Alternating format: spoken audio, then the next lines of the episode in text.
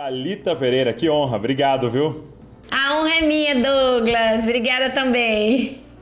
Poxa, muito tempo eu queria que você participasse e na verdade eu queria que você viesse aqui, vocês viessem aqui, né? Mas não tem problema, vamos, vamos gravar desse jeito para começar, né? Sim, sim, sim.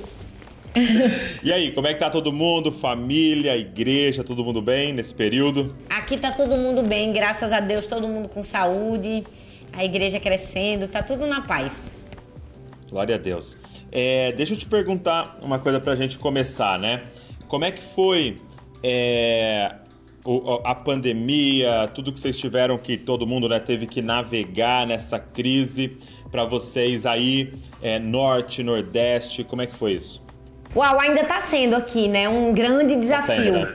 é, para nós como igreja, é, talvez os danos tenham sido um pouco minimizados, porque a gente, quer queira que não, já tinha um suporte tecnológico, canal no YouTube, a gente já tinha transmissão ao vivo, mas essa não é a realidade da maioria das igrejas daqui. Então, é, as igrejas aqui sofreram muito, muito, porque poucas tinham esse suporte, então elas tiveram que correr atrás do tempo perdido para conseguir colocar seu, seu culto ao vivo, para que os membros pudessem participar é um, é um desafio, né? Uma quebra de paradigmas, é uma mudança de ser igreja.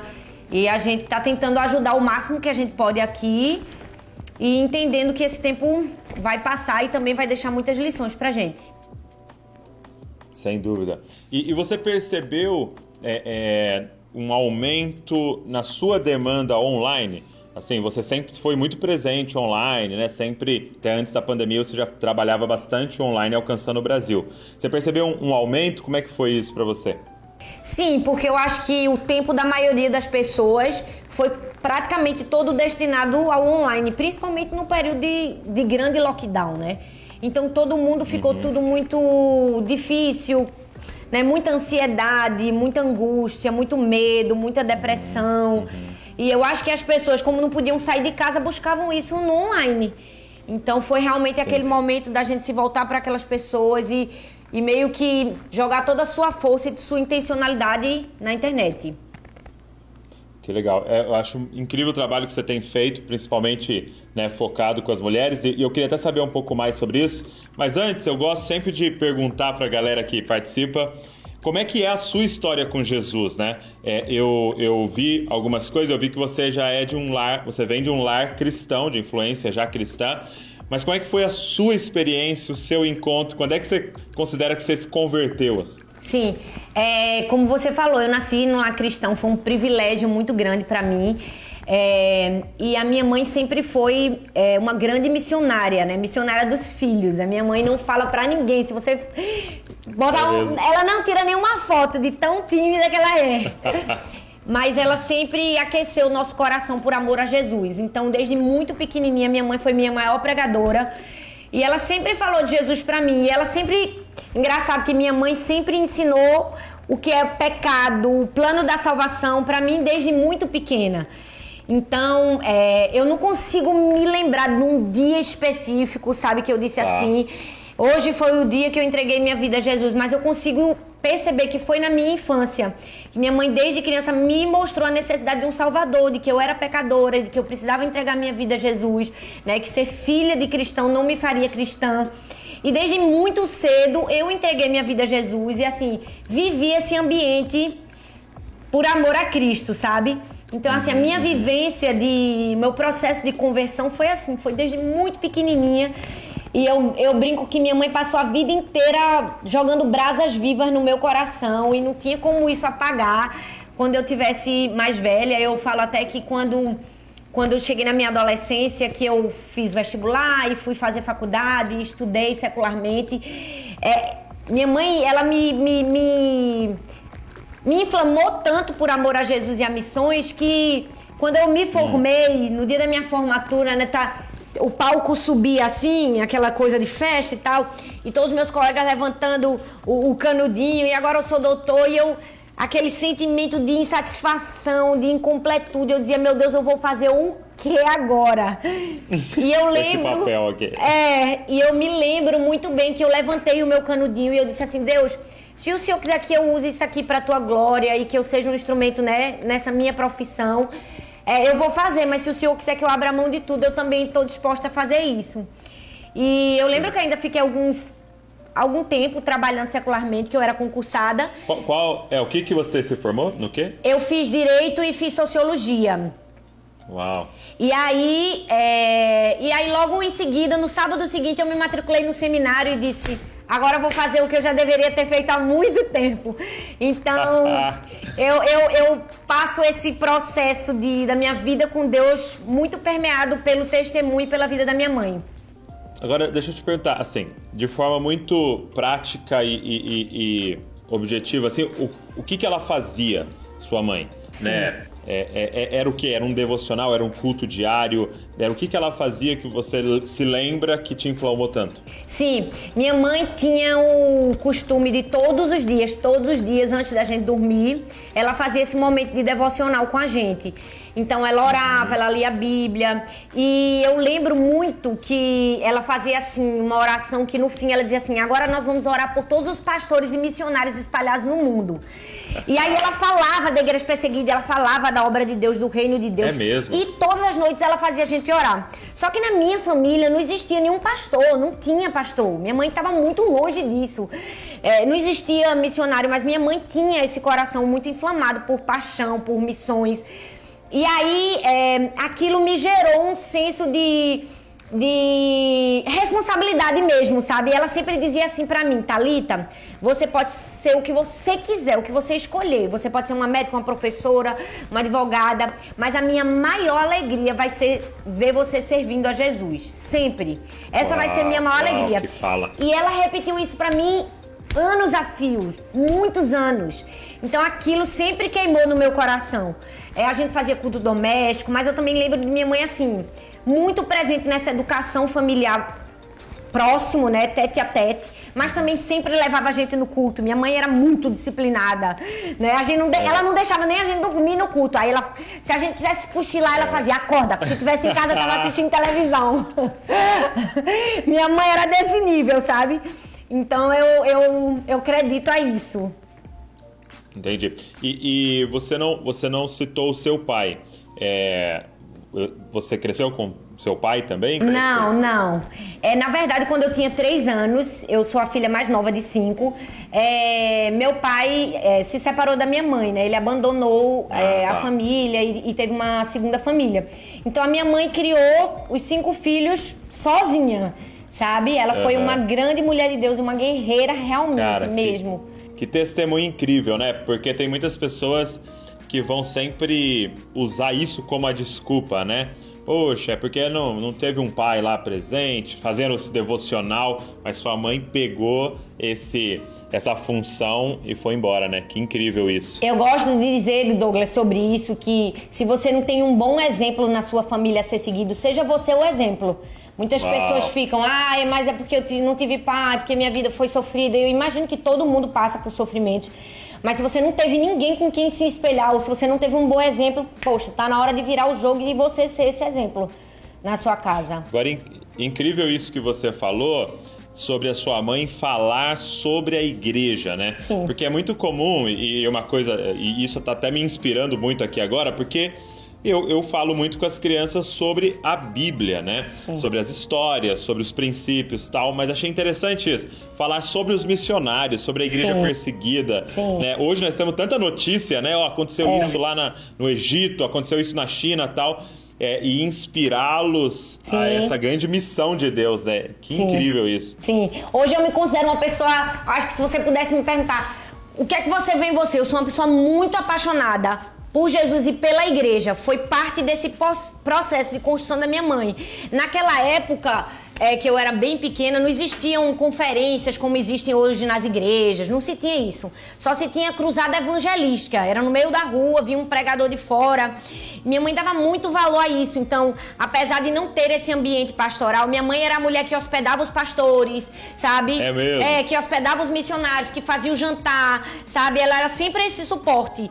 E, e, ela, ela me ensinou isso não apenas com sua fala, mas com a vida, sabe? É, ela dizia assim, Thalita, é, quando chegar aqui um pastor ou um missionário, você pergunta o que ele quer, você pergunta se ele quer um copo d'água, você leva ele no quarto dele, você pergunta o que ele precisa e tal.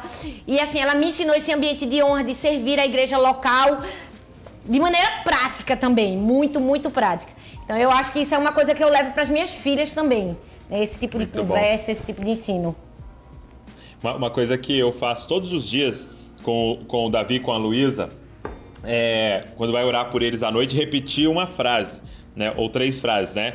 É, eu declaro que o Davi ama a Bíblia, ama a igreja e ama Jesus.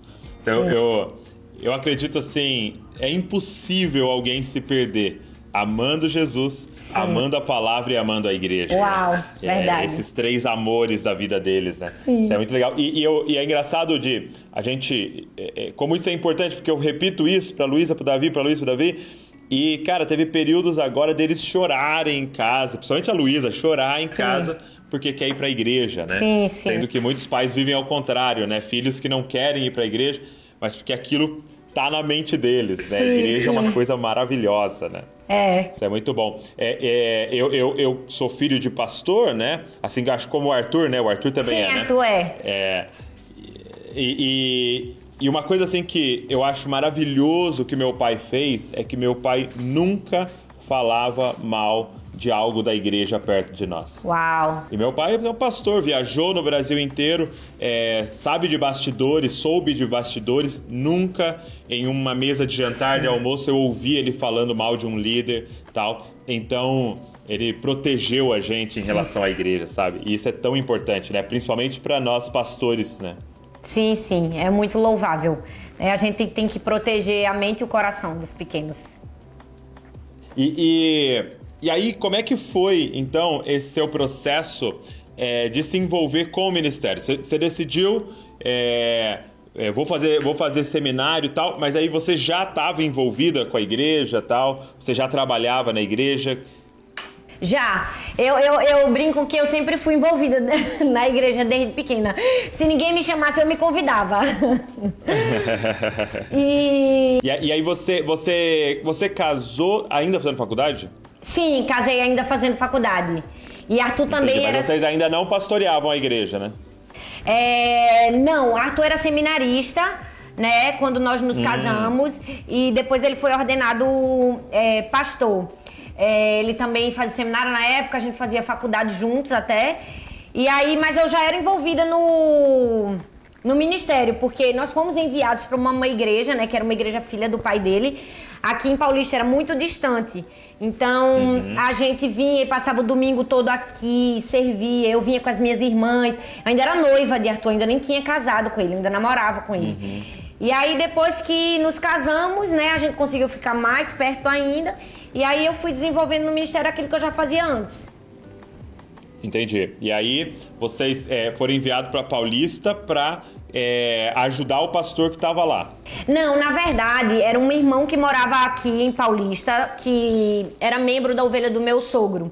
E como era muito uhum. distante, ele dizia, pastor, o senhor precisa abrir uma igreja aqui, é um bairro muito difícil, muito, né, muita droga, muita prostituição, e, enfim.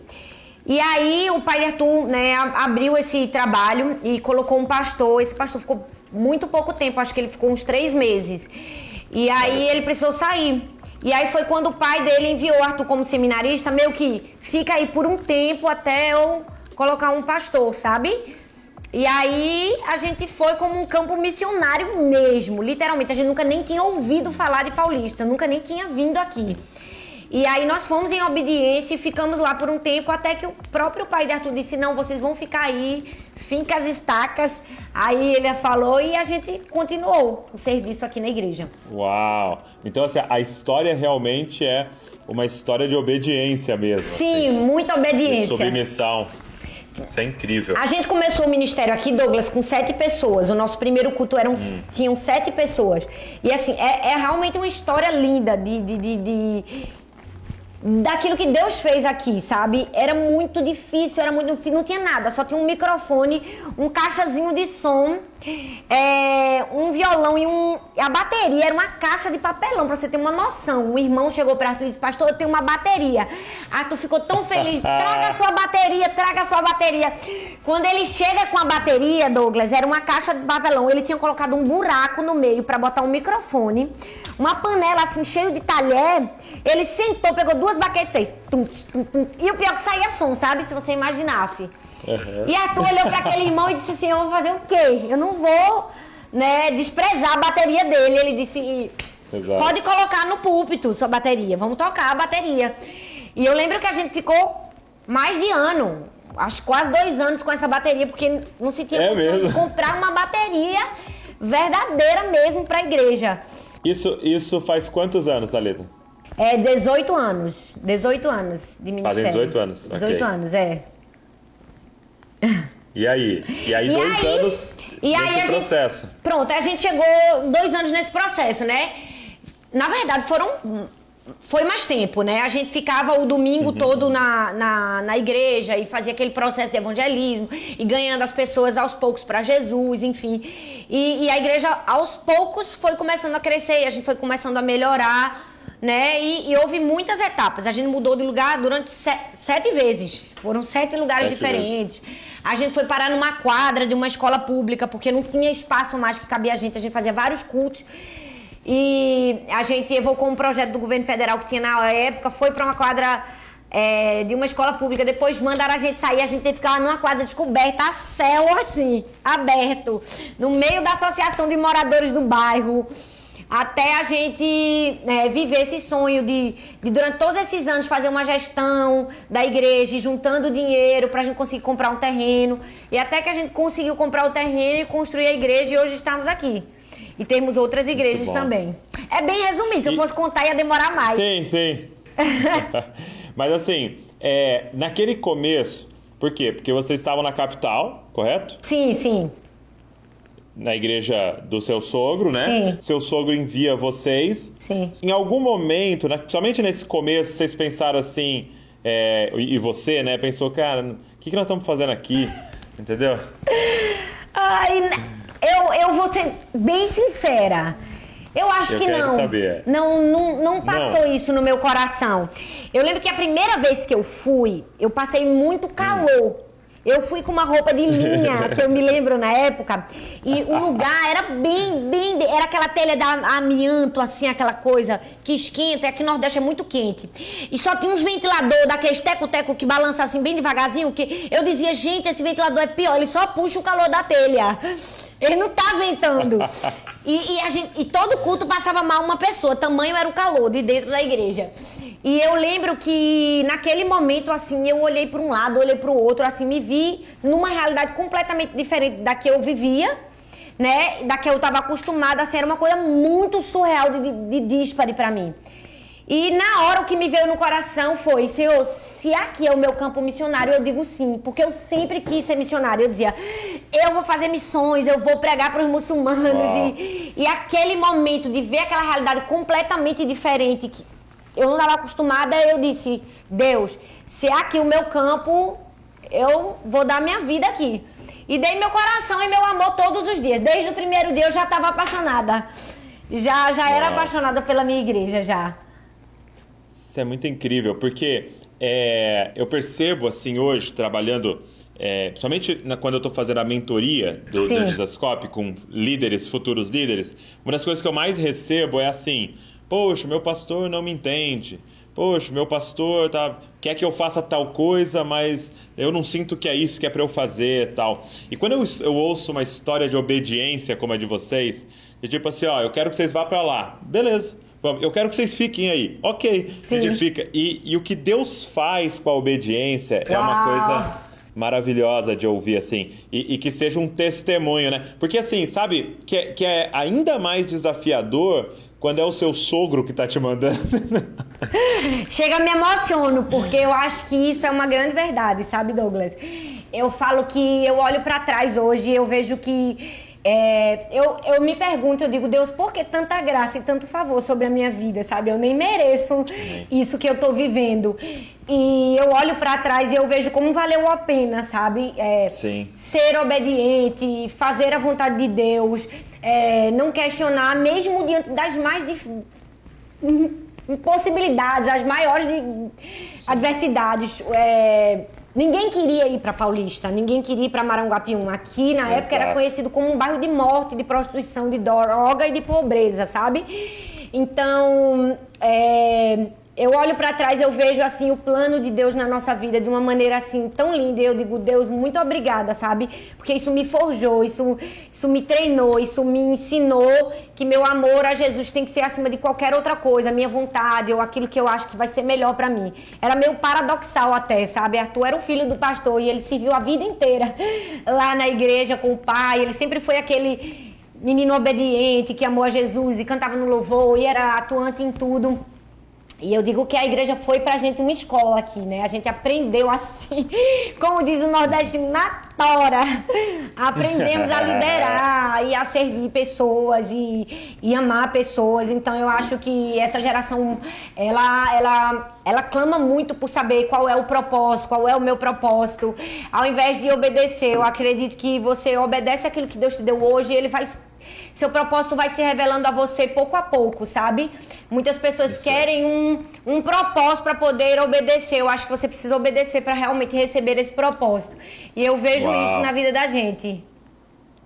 Cara, e, e é, eu vejo isso. Não sei se você já se perguntou quando você está lendo lá aquela história maravilhosa de Deus aparecendo para Salomão, né? E aí Deus pergunta assim, fala para ele, né? É, me agradei do seu coração, pede o que você quiser que eu vou te dar né? E ele pede sabedoria. E, e aí a, a, minha questão é como é que ele tinha sabedoria para pedir sabedoria? Porque foi uma foi uma, uma questão muito sábia sim, pedir sim. sabedoria. Né?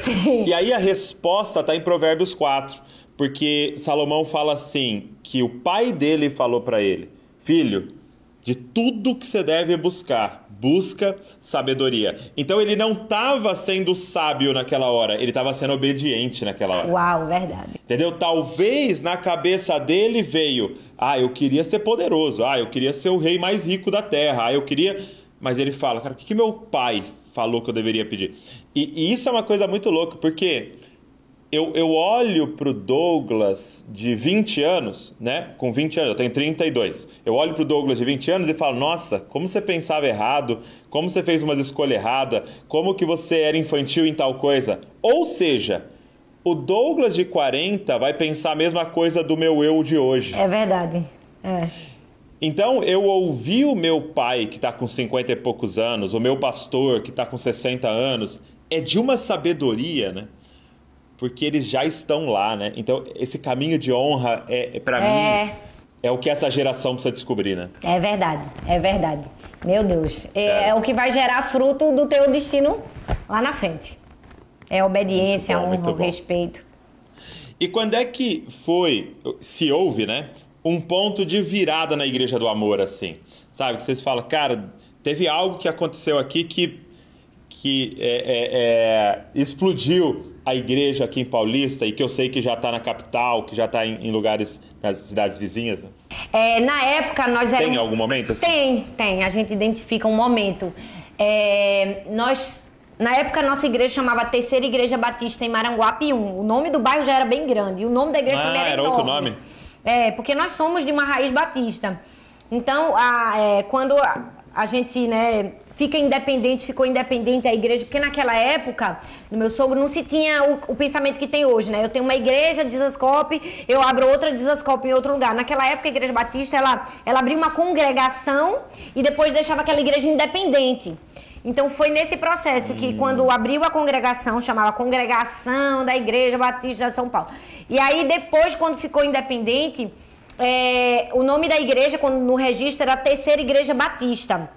E eu sempre falava que às vezes o nome atrapalhava a gente, porque é, algumas pessoas não iam na nossa igreja porque achavam que nós éramos muito tradicionais, sabe? Sim. E ao mesmo tempo não refletia quem nós éramos, enfim. E, e eu sempre falava para Arthur, eu disse, vamos, vamos mudar o nome da nossa igreja, mas naquela época era uma quebra de paradigma gigantesca, não se tinha como, não existia. Só existia a igreja batista, presbiteriana, assembleia, não tinha isso. E, e eu lembro que que houve esse momento de decisão, sim. Aí a gente disse assim, não, vamos só colocar um nome para deixar ela um pouco menor, que era muito grande. E aí, é, a gente, sim, mas a gente vai botar que nome?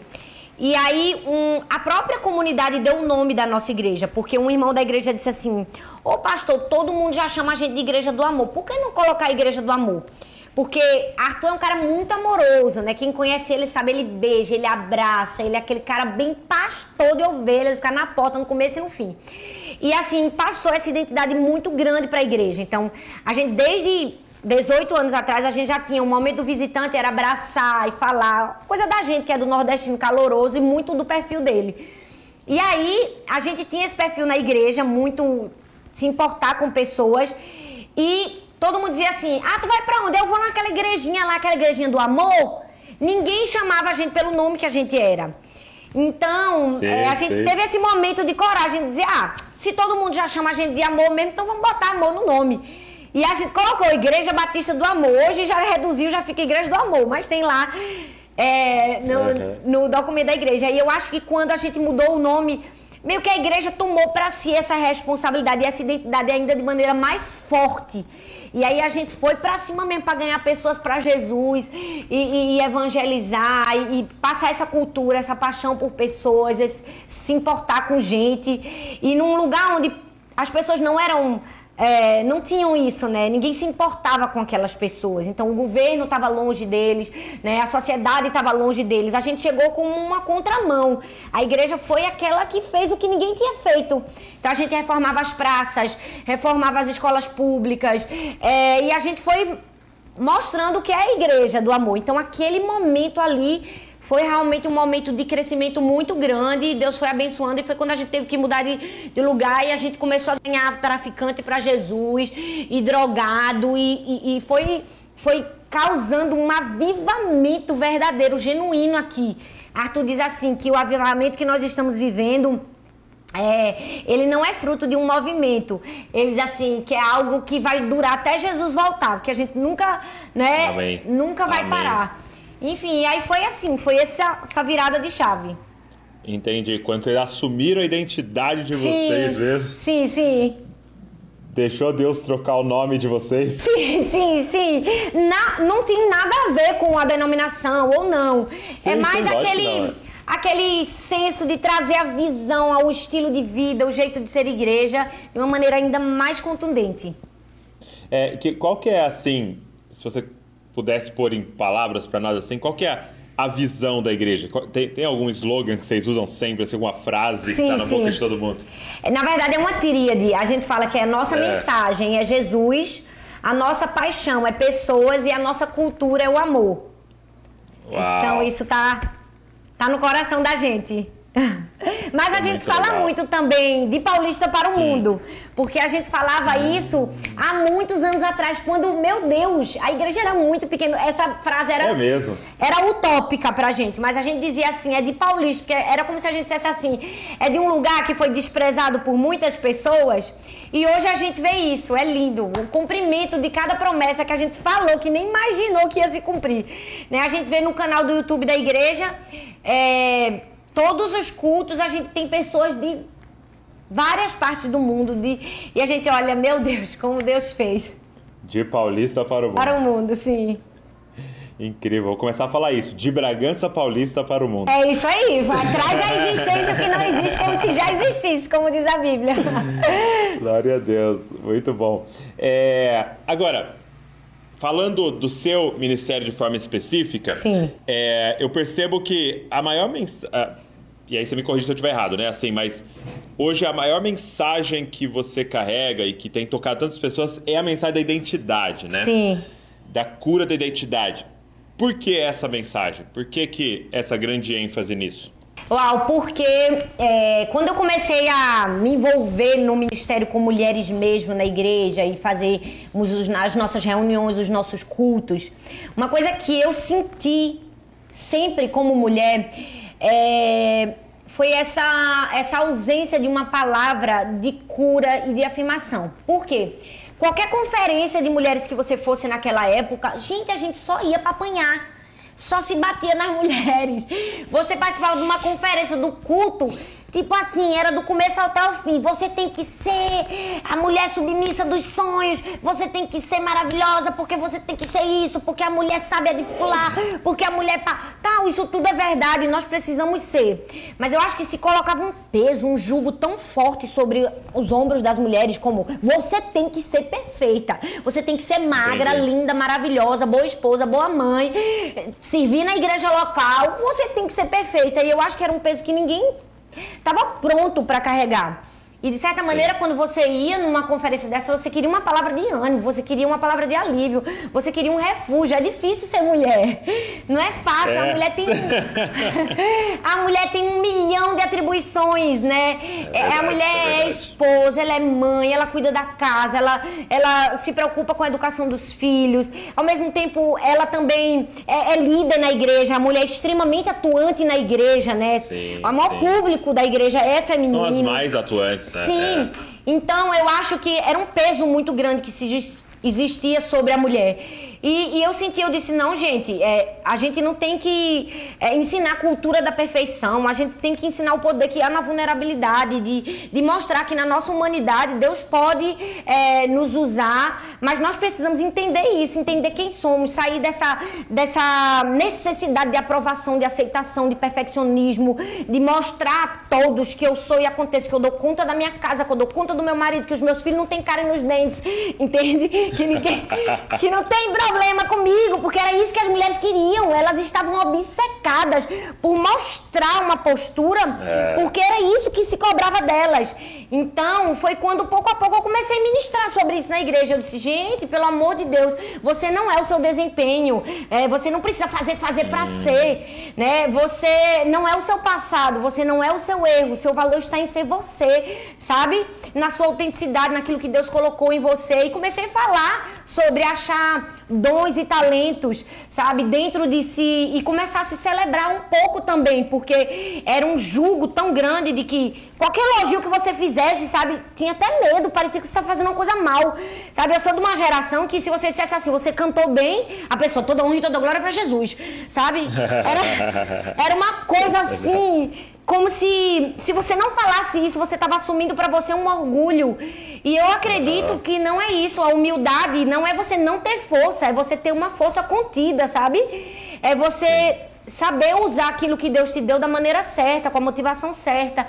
Então foi aí que eu comecei a ministrar sobre isso. E de alguma forma isso foi né, tocando o coração das mulheres e, e foi crescendo. E, e você teve é, algum período de, de uma luta nessa área, assim. Eu percebo você extremamente extrovertida, né? É, fala, é, é, é, percebo você com facilidade em vencer medos. Né? Eu sei que você tem medos, sim, né? É, mas de vencer, de, de ir fazer. Teve algum momento que você teve que vencer isso? Teve algum momento que você não era assim? Sim, sim. É, eu falo que foi um momento em que eu fui muito tolhida é, muito. Eu, eu sempre amei a igreja, eu sempre amei servir. É, mas houve um momento que, querendo fazer isso de maneira livre, eu fui bem tolhida pela religião, pelos padrões que se existiam na época, né? Mulher não faz isso, mulher não. Então eu fui bem bem reprimida nesses momentos. Eu acho que foi uma luta assim mesmo, de entender a vontade de Deus para minha vida e a opinião das pessoas e abraçar a vontade de Deus, deixar de lado a opinião das pessoas que estavam longe da vontade de Deus para minha vida. Mas sim, é, acho que todo mundo enfrenta isso todos os dias, né? Todos os dias nós precisamos vencer a insegurança que nos é natural, né? É, o medo, enfim. Muito bom. É, o o que eu acho incrível né, da, da história de vocês é, é a mentalidade de príncipe, né, de princesa que vocês têm. No sentido de essa mentalidade de filhos do rei. Sim. Né? E, e é muito louco isso porque acaba que não importa onde você tá, né? Porque para começar, nós já estamos no Brasil, Sim. né? Onde as coisas acabam sendo mais desafiadoras por tudo que a gente vive e tal. É, aí você está numa região mais pobre do Brasil. Aí você vai para uma cidade né, que provavelmente a maioria das pessoas no Brasil não conheceriam Sim. e estão conhecendo muito através da Igreja do Amor. Mas assim, você pisa nesse lugar e, e, e, eu. Porque eu, eu tô dizendo isso porque eu estava no evento com a Val lá, né? É, em que você lançou o livro. É, e você falou: olha, esse livro aqui, o recurso é para a gente construir esse centro. Sim. E quando você começou a mostrar as fotos, você fala: cara, isso aí eu não lembro de ter visto isso no Brasil em algum lugar, né? E aquilo é um projeto, ou seja, a sua mente permitiu você enxergar aquilo porque é uma mente de filha do rei, né? Sim. E, e eu acho incrível essa mensagem que você carrega, porque de repente não importa mais onde você está, começa a importar quem você é, né? E, e, e, aí você começa a alterar o ambiente onde você está. Com certeza a cidade está diferente Sim. porque vocês estão aí, né? Então que Deus continue te dando sabedoria para espalhar essa mensagem mesmo é, é, para todas as mulheres da nossa nação, para que elas comecem a pensar como princesas mesmo, né? Sim, sim, é isso. É engraçado. É... Fala, pode falar. Não, pode falar, fala, fala. Depois eu vou fazer outra pergunta. É, eu falo que a gente foi até muito julgado por isso, porque quando nós chegamos aqui, as pessoas não estudavam né? Não se tinha perspectiva hum. de futuro. Primeiro trabalho foi: vocês precisam estudar. A gente começou a ensinar os jovens a estudar. Vocês precisam ter, vocês precisam ir para a faculdade. É, depois a gente começou a ensinar: olha, vocês precisam é, ter sonhos. É, não se sonhava aqui, sabe? A gente tem sonhos aqui para a igreja local. E quando a gente falava, as pessoas, algumas queriam acreditar porque nos amavam e outras ridicularizavam. Eu lembro que a gente, a nossa igreja era tão pequena que Arthur dizia assim: olha, um dia essa rua toda vai ser da igreja, porque a gente vai comprar todas essas casas, a gente vai fazer uma igreja bem linda, com quadra poliesportiva e trabalho social. E o povo dizia assim: esse pastor é louco, sabe? Mas a gente viu que isso aconteceu sabe? A gente trouxe essa paixão. É, e, e, pouco a pouco isso foi acontecendo aqui, como a história da igreja. Né? Nós somos a primeira igreja que colocou ar-condicionado aqui na região toda. Não se tinha, era loucura. Quando disseram que a gente ia colocar ar-condicionado, eu disse, meu Deus, mas aqui é necessidade no Nordeste. Sabe? Era uma coisa tão avant-garde. E hoje, graças a Deus, claro, né? O favor, a misericórdia de Deus é tudo a bondade do Pai. Mas se você chega na nossa igreja, você realmente você vai ver um padrão de excelência, de amor, mesmo. Sim, sim. É, é uma marca de vocês. Sim, é. Mesmo a gente não, não tendo, talvez, na lógica humana, os recursos né, todos para isso, né? Porque somos uma igreja ainda num bairro muito simples e de pessoas é, que não têm um nível social que permitiria algo assim. Mas assim, a graça, o favor, a misericórdia de Deus nos permitiu viver. Cara, que incrível, muito bom. E, e hoje, assim, como é que você é, se organiza com toda essa demanda que você tem, né? Porque eu sei que você é mãe, né, de três filhas é, esposa, e aí você viaja de vez em quando e ministra. Sim, sim. É, escreveu livro, grava, e às vezes você prega no domingo aí. Quantas talitas existem? Essa é a pergunta que mais me fazem e a que eu menos Essa é a pergunta de um milhão de reais. Gente, eu, eu, eu gosto de falar que Deus é, quando ele foi fazer Arthur e quando ele foi me fazer, ele derramou um pote de mel em Arthur e um pouco mais de energia em mim. eu, eu passei na fila da energia no céu várias vezes. Até eu me assusto comigo, às vezes eu digo, gente, como eu tenho tanta energia? Eu acho que eu, eu tenho força para 10 pessoas. É, claro que o principal é, para conseguir dar conta de tudo isso, é prioridades né, e organização. Uhum. Né? Eu tenho realmente uma, um estilo de vida e uma personalidade muito acelerada, atuante, que faz muitas coisas. Mas eu acredito uhum. que é, destrinchar bem as minhas prioridades me ajuda a organizar a minha vida. Então, Legal. assim, é, eu tenho um planejamento para tudo que eu vou fazer toda semana. No domingo eu já sei tudo que eu vou. Isso que eu ia te perguntar. Você tem agenda Sim. detalhada? Tenho. Uau. Eu tenho um planner, né? Eu uso o planner ainda moda antiga, escrito. E ah, é? assim, é? Bom, o, não, papel. o meu planner me ajuda, sabe? Eu coloco todas as minhas atividades, tudo que eu preciso fazer no meu planner e eu tento seguir a risca com disciplina aquilo que eu tô fazendo. Então, assim, é, organização é, pautada em prioridades. Mas eu acredito okay. que eu tenho um pouco mais de energia do que as pessoas. Eu faço muito, assim, muito. Eu, eu tenho um pensamento muito acelerado. Então, é, é isso. Eu, eu não tenho uma fórmula muito grande para dar essa pergunta de um milhão de reais. Eu acho que prioridade de organização é algo muito especial para mim. É, e entendo que Deus me deu esse dom eu acho que é um dom que Deus me deu de, de conseguir fazer muitas coisas com pouco tempo, sabe? É, e com energia. Engraçado que eu tô pensando aqui, eu tô cheia de energia aqui falando com você. Nós estamos numa semana que nós estamos fazendo jejum, sabe? Jejum e, é. e, e eu, não, eu, eu não comi nada, eu só tô com água e café. Mas eu falo, gente, eu não sou normal.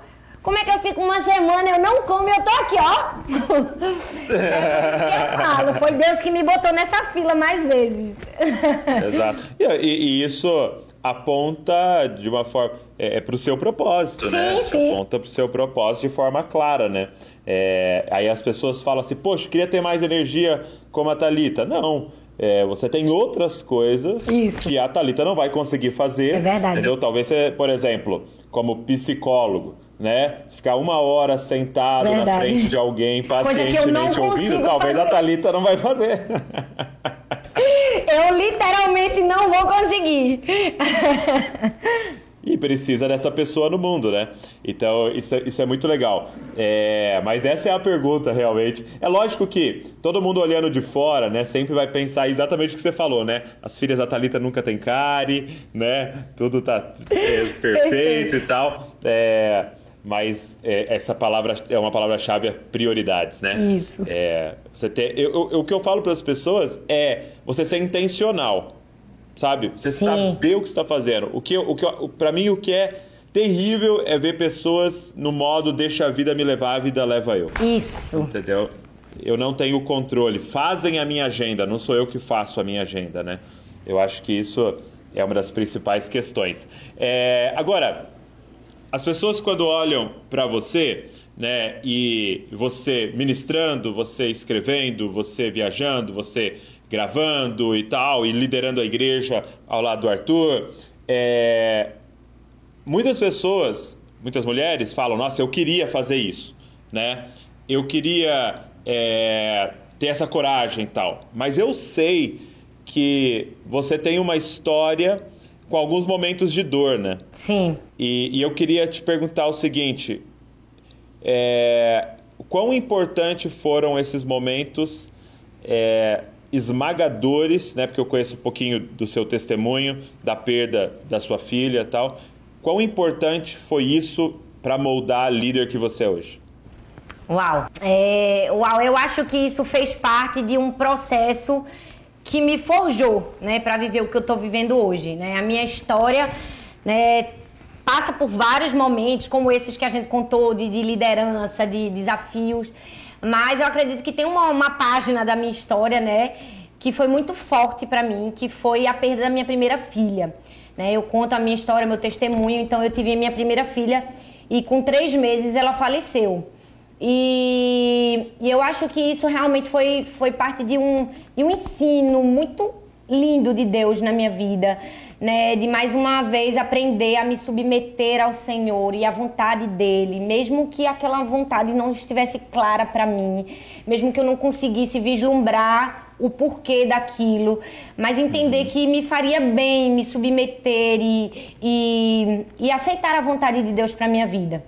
E foi isso que eu vivi, né, com a minha história. É, as pessoas pensam que assim, é, o pastor Carlito Paz ele diz: ah, a história só é bonita depois de escrita, né? E é verdade. É, as pessoas olham para mim hoje, como você falou, às vezes viajando, às vezes pregando e, e fazendo tantas coisas, é, e elas acham que foi tudo muito rápido, né? Ou então escutam o meu testemunho e que foi muito fácil para mim vencer aquela dor. Uau, eu sou uma super mulher. Não, tá bem longe disso, né? Foram muitos anos de dor e de, de cura e de superação e Eu contei o meu testemunho depois de oito anos que a minha filha tinha uau, falecido. Uau. Eu esperei o tempo certo, o tempo que eu realmente estava preparada para ensinar sobre esse processo de dor. Eu não, eu não queimei etapas na minha vida. Eu acredito que isso foi fundamental para me sustentar. Muito bom. Hoje, sabe? Então, é, tem uma história no bastidor que às vezes as pessoas não enxergam. E eu acredito que o tempo é, vai te ajudar a não somente enxergar, mas se ver preparado para o momento certo. Acho que as pessoas hoje, hoje a gente vive uma geração fast food, né? As pessoas querem tudo muito rápido. Elas querem começar um ministério e elas querem que de repente aquilo cresça. E eu acho que até parte disso uma motivação errada, sabe? Você precisa amar Jesus de todo o seu coração, servir a Ele e depois o que Ele vai fazer com tua vida é dele, sabe? Você não precisa buscar Sim. aquilo. Né? Eu até falei um dia desses é, nas minhas redes sociais sobre isso, sobre chamado e muitas pessoas me perguntam sobre isso e e eu falo exatamente isso. Eu falo, olha, mais importante do chamado não é as ferramentas que você tem, não é o dom que você tem, é quem você é. É qual é a motivação do seu coração nisso tudo, sabe? É, eu não estou querendo julgar e dizer que muitas pessoas querem um chamado para ter uma projeção, mas é fato que nós precisamos entender que muitas Sim. pessoas buscam isso. E a motivação do nosso coração é muito importante. Então eu sou de uma época que eu sempre quis servir a Jesus na minha igreja local, quando nem se existia isso, quando não, não existia nem a possibilidade de uma pastora ou um pastor ter algum tipo de projeção. Então, eu acho que por trás de tudo existe a motivação e o tempo certo para todas as coisas na nossa vida. E assim foi com a minha história de luto, de dor. Houve o tempo certo de contar, de abrir, de compartilhar, de ensinar, porque eu tinha vencido o tempo da aprendizagem. Quer dizer, vencido não, a gente está vencendo todos os dias. Uhum. Mas eu passei por aquele processo. É, essa semana é, aconteceu o fato é, que ficou muito evidente na mídia, né, do, do Whindersson, que perdeu é, o filho, né? E, e, é, e, aqui em Bragança, três é, mulheres perderam é, o nenê na gravidez, né? Em 48 horas, três moças aqui da nossa comunidade perderam o bebê, né? E eu queria te fazer uma pergunta. Para as pessoas que estão ao redor, como ajudar essa, essas mulheres? Uau, maravilhoso. O que falar, como se ou, ou tem que falar alguma coisa, é, o que, que fizeram ao seu redor que te ajudou e o que, que fizeram que não é legal fazer? Uau, maravilhosa essa sua pergunta. Principalmente porque o luto é uma vivência muito próxima de muitas pessoas. Né? No Brasil, sim, é, sim. mais de 50 mil pessoas morrem só com arma de fogo no ano. Então, se você calcula aí em 5 anos, dá mais de 450 mil pessoas de mães que perderam seus filhos só nesse segmento. Então, todos os dias pessoas estão enfrentando a morte, o luto. É, e eu acho que, infelizmente, a gente tem uma cultura de reprimir o luto. É, a gente tem uma cultura de não fica triste, né? Seja forte, isso vai passar. É, e eu acredito que isso rouba das pessoas a humanidade e, e o processo de cura. É, parece que se tem uma fórmula mágica para ensinar uma pessoa que está sofrendo a dor, né? Não fique triste, né? Não chore, seja forte. E, na verdade, essa é a fórmula avessa assim dizer, uma pessoa que está sofrendo. É, Jesus nunca nos ensinou isso, ele nos permitiu né, sermos seres humanos, chorarmos, sentirmos a dor. Ele sempre foi a pessoa mais empática e compassiva e, e, e mostrou compaixão com as pessoas. Então eu acho que se você tem alguém junto de você, é, você não precisa dar um sermão nessa pessoa, nenhuma fórmula pronta. A Bíblia diz: é, chorai com os que choram, né? Se alegrai com os que se alegram e chorai hum. com os que choram. A Bíblia não diz diz, faça um textão para quem está chorando, ou dê uma fórmula mágica para quem está chorando. A Bíblia só diz, chora com quem está chorando, sabe? Sente a dor daquela pessoa. É, e eu acho que esse é o primeiro pressuposto, né? Não querer ensinar, nem dar razões. As pessoas hoje em dia também é uma Hoje nós vivemos essa sociedade de, de, de, encontrar culpa em tudo, sabe? As pessoas querem uma hum. culpa por algo e encontrar os culpados. E nesse caminho ferem muitas pessoas que já estão feridas, né? Ah, isso deve ter acontecido porque Deus estava te castigando porque você fez isso. Ou as pessoas querem brincar de ser Deus. Então, em momentos como esse, eu acho que sentir a dor é fundamental. É sentar do lado, é chorar, é sentir né, compaixão, como Jesus sentiu. É, eu amo que a maior exemplo para mim, na Bíblia, nós temos vários, de alguém que soube superar a dor de, de perder um filho é Maria, né? A gente uhum. olha para Maria, mãe de Jesus, e a gente vê alguém que, mesmo vendo o filho passar por tanto sofrimento e morte, ela continuou. E tem uma, uma passagem muito especial que é aquele momento que Jesus está na cruz, ele olha para Maria e diz assim: Eis aí o teu filho para João, e ele diz aí: Eis aí a tua mãe. É, eu amo essa sensibilidade de Jesus que no momento de Incrível. perda de, de, de, Maria, ele disse isso para ela. Era como se ele dissesse assim: Olha, mãe, eu não vou te pedir para não chorar, porque eu hum. sei que para você vai ser importante chorar, mas em momentos que você se sentir fragilizado e precisar dar um abraço num filho, eu vou te dar aí um filho, ó, eis aí o teu filho. Uau. E eu Uau. amo que Jesus, quando é, falou com outras mulheres na Bíblia, outras mães, que haviam perdido seus filhos, se você perceber, é, a fala de Jesus foi outra. Ele dizia assim: mulher, não chores. É, mas por que ele dizia isso? Porque ele logo em seguida ele ia fazer um milagre, ele ia ressuscitar aquela criança ou curar aquela criança. Mas em um dado momento, quando ele percebe que o milagre não ia acontecer, ele não diz assim, não chores. Ele diz assim, é, vou encontrar alívio para você. Então, eu acho que em situações como essa, nós precisamos entender né, o poder que há na compaixão, o poder que há em chorar a dor do outro, abraçar e simplesmente é, não falar nada. Eu, você me perguntou aí, eu ouvi os dois lados, né? mais o lado negativo Imagina. do que o positivo. Né? Eu posso te dizer que 99,9% de todas as pessoas que tentaram me consolar me destruíram mais do que me consolaram porque eu ouvi palavras muito duras e muito difíceis, né? É, eu cheguei a ouvir é, na minha casa de alguém que é, já não tinha tido uma experiência de nascer de novo e com a dor ele teve essa experiência e que às vezes coisas difíceis na nossa vida acontecem para a gente ter uma experiência de nascer de novo. E é muito confuso para quem está sofrendo, porque uhum. a minha história com Arthur, eu olhava para trás e eu dizia, Deus, eu não entendo, porque realmente a gente pode não entender. Eu disse, eu fiz tudo tão certo, eu casei certo, entreguei minha vida, meus dias para Deus. A gente tem aquela sensação de que nada, né, vai de mal vai nos acontecer, porque eu fiz tudo como manda o figurino. E na verdade somos suscetíveis a dores. É... E a gente não precisa buscar essas explicações para isso. Mas nesses momentos eu ouvi muitas palavras duras e muitas palavras difíceis. Hoje eu vivo um momento muito livre da minha vida, de perdão, de entender que muitas pessoas nem sabiam que elas estavam falando.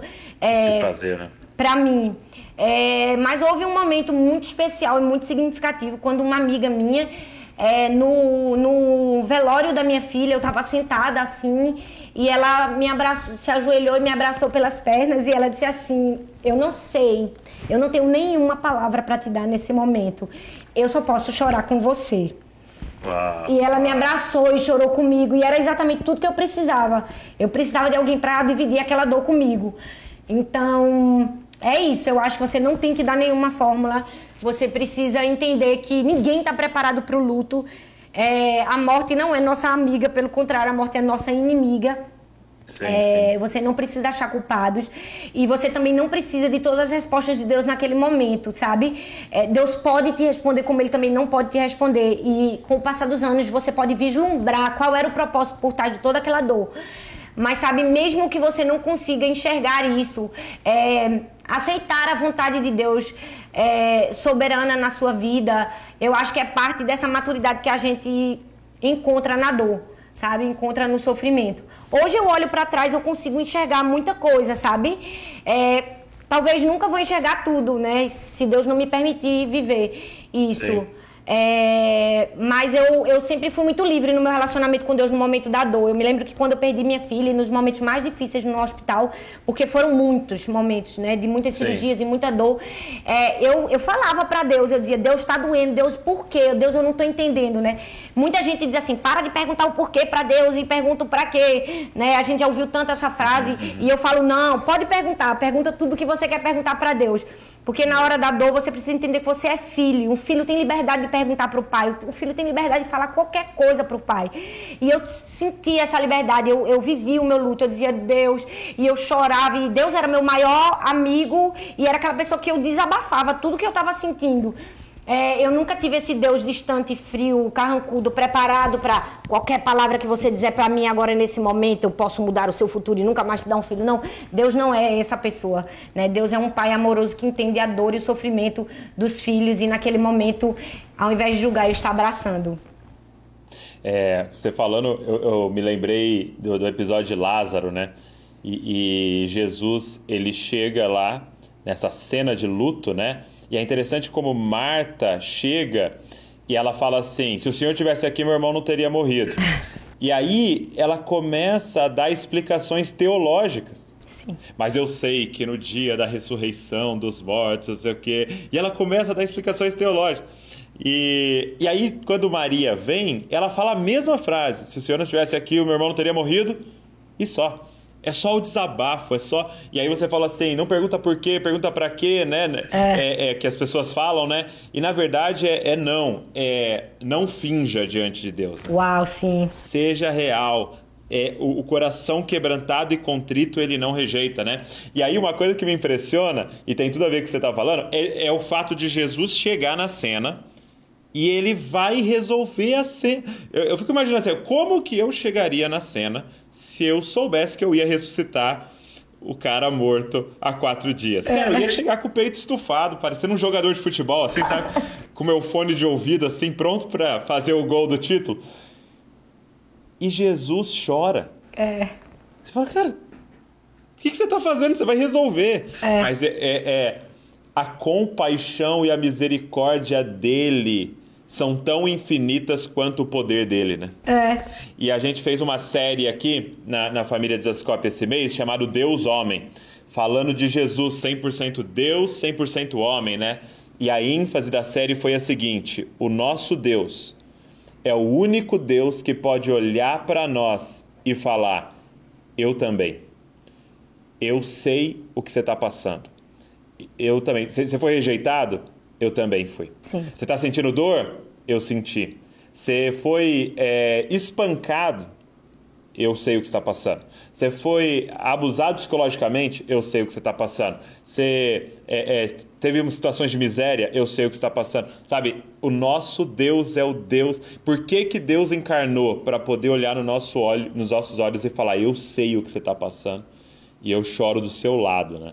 E, cara, isso é incrível. E que a gente possa manifestar esse Jesus, né? Como você disse. É. Simplesmente Uau. ficando do lado e chorando ao lado das pessoas. Eu amo esse momento. Obrigado, viu? Por compartilhar seu coração. Obrigada também. Se eu pudesse acrescentar alguma coisa, eu amo esse momento. Que se fosse talvez outra pessoa, teria dito: ai, agora me acusou, agora eu não vou fazer milagre nenhum sabe? Exato. Mas é como se Jesus. Eu, eu sei que você está num momento tão difícil que você nem sabe o que você está falando, né? Em me acusar. Sim. Eu até permito você falar isso e sentir essa dor, uhum. né? E é simplesmente estar lá. Eu preguei sobre isso na, no último culto, né? Tem uma semana que eu falei isso. É, um verdadeiro amigo, ele simplesmente está lá. Jesus estava indo é, por um caminho os judeus dizem assim, olha, os judeus estão querendo te matar, você quer voltar? Ele disse, não, é como se ele estivesse dizendo, eu preciso voltar para estar com meu, meu amigo Uau. Lázaro, sentir a dor dele. É isso. Jesus é demais, eu sou apaixonada por ele. Ele é demais, meu Deus. É, deixa eu te fazer uma última pergunta para a gente encerrar, que eu gosto muito de fazer. É, quem foram suas maiores influências e e quais livros te influenciaram para a galera sair daqui e pesquisar? É, minha maior... Quem foram influências na sua vida? Em primeiro lugar, na minha vida, a minha maior influência foi a minha mãe. Eu já falei muito aqui dela. Minha mãe, que foi minha professora da vida. É, e ministerialmente, eu sempre me inspirei muito na Joyce Meyer, por ser uma mulher que tem um ministério, por, por ser alguém com um temperamento parecido com o meu, que uhum. que fala na cara, que, que tem uma vida cristã muito prática, um ensino muito prático, um ensino muito simples, mas ao mesmo tempo é, que você sai do sermão com vou fazer o que agora né, com isso. Exato, exato. É, ela sempre foi uma grande inspiração para mim. E de livros, né? Eu tenho muitos livros que, que, que tocaram meu é. coração, mas se eu pudesse dar só um, foi um livro que me marcou na minha adolescência, chama Por que Tarda o Pleno Avivamento, de Leonardo Ravenhill. Esse livro mudou minha vida, é, Se eu pudesse indicar só um, seria ele. Né? Tão antigo e tão atual, tão forte, muito, tão muito. e tão pequeno, mas que faz uma mudança gigante na vida da gente. É Poxa, isso. Obrigado, viu? E a galera vai, ouça Joyce Meyer, Sim. leia esse livro do Leonardo Ravenhill, pelo amor de Deus. Sim. É um livro minúsculo, minúsculo. Assim, é um livreto assim, é. mas é uma bomba. É uma, uma bomba. bomba. Literalmente, ele, ele aciona uma bomba e deixa chiando na tua mão. É, exato. Ele tira o pino e joga dentro, né? É. Minha amiga, muito obrigado por Obrigada esse tempo maravilhoso também. aqui de conversa. Foi muito bom. Eu que agradeço. É, vocês nos inspiram vocês é, nos fazem querer é, nos parecer mais com Jesus e continua nesse caminho aí, inspirando a nossa nação e as mulheres da nossa nação. Obrigada! Um beijo, Deus abençoe vocês, a família toda. Um cheiro, como diz no Nordeste.